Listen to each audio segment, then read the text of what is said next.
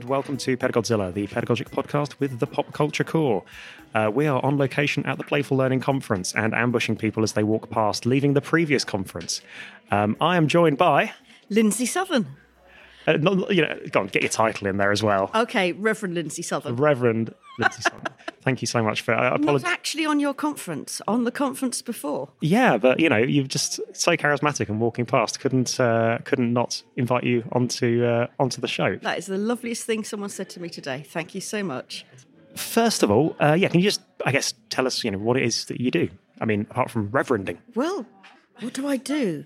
Well, I teach... in some senses, because people are exploring faith, are doing huge amounts of life changes and rethinking the whole way that they possibly see the world and how they're going to live. So there's that. But, technically I also train people who are on ministry courses, lay ministry courses and ordained ministry courses.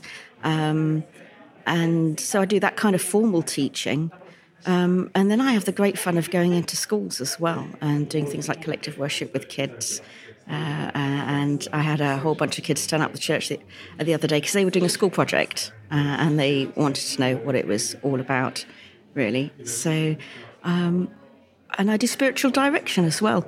Oh, well, is that like stage directions? No, it's more. It's a better way of describing that would be soul friendship. So you're walking alongside someone who's exploring their spirituality and their faith and trying to figure out whether this is a God thing or not a God thing and what's going on. So I guess that's all learning. That's fantastic. That really is. That's brilliant. So moving on to the meat of the question then. Oh. So could you please, and stepping, I guess, away from education for a moment, just tell me about a game in your life that you're passionate about. And that could be a board game, could be a computer game, could be a sport, could be just a game that you play with kids. Oh, wow. Game you play in your family. That's Dobble. Dobble.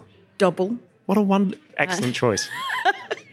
I'm just thinking, because all my kids are now grown up, but we do. So actually, my eldest daughter and her husband, they're well into Dungeons and Dragons.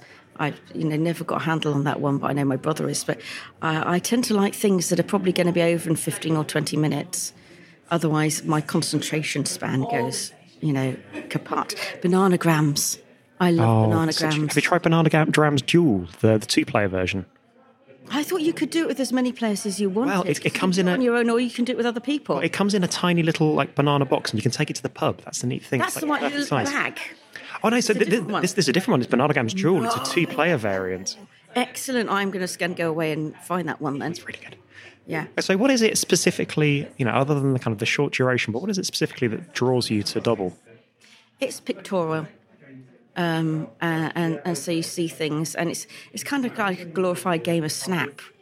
But so you're matching things up all the time and seeing connections.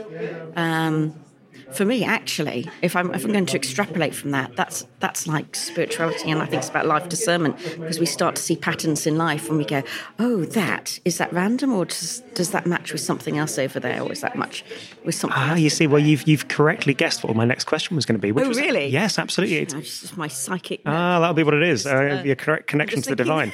Going somewhere with this. Yeah, no, absolutely. So, yeah, those connections, the pictorial nature of it, the matching, where do you see that intersecting with your practice, with your education practice?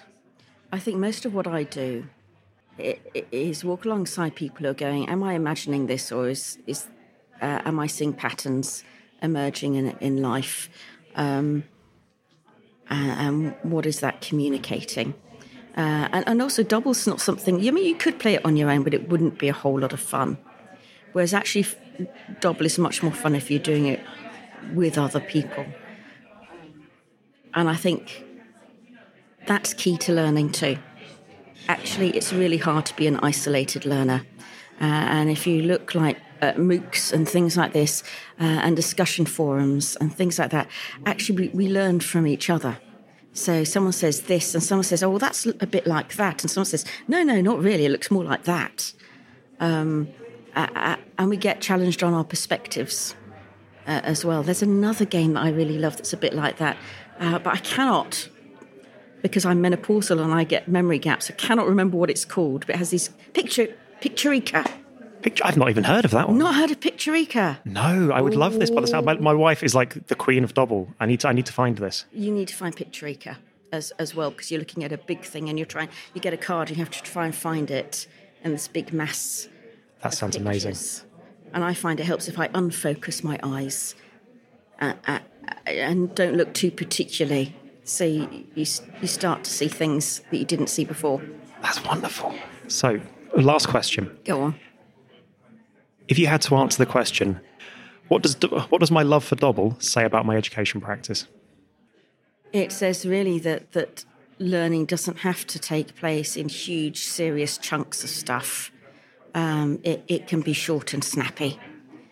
It can be fun. It's not just reading stuff and worthy stuff. It can be pictorial. It needs to involve our senses. And that the fun of it is learning with other people. That would be my takeaway on that. Thank you so much, Lindsay, for that.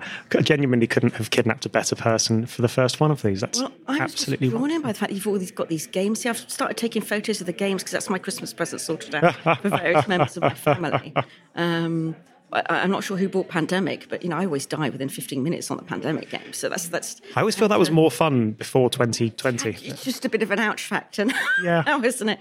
And you had Bubbles, and I was thinking, this looks so much more fun. I wish I was staying for yours as well. I mean, maybe no one would notice. You're still here. I'm just saying. So thank you very much. No, thank you very much. It's been a real pleasure. Can people find you online? Do you want people to find you online? Yes, they can find the Parish of Catrick with Tunstall, which is on the Facebook page, and that's where I'm the vicar. If people wanted to email me, my email is licensetobless@gmail.com. Well, amazing. You need to spell it right, because there's a vicar in Canada who's got something similar, and I get her email and she gets mine. So it's LICENSETOBLES.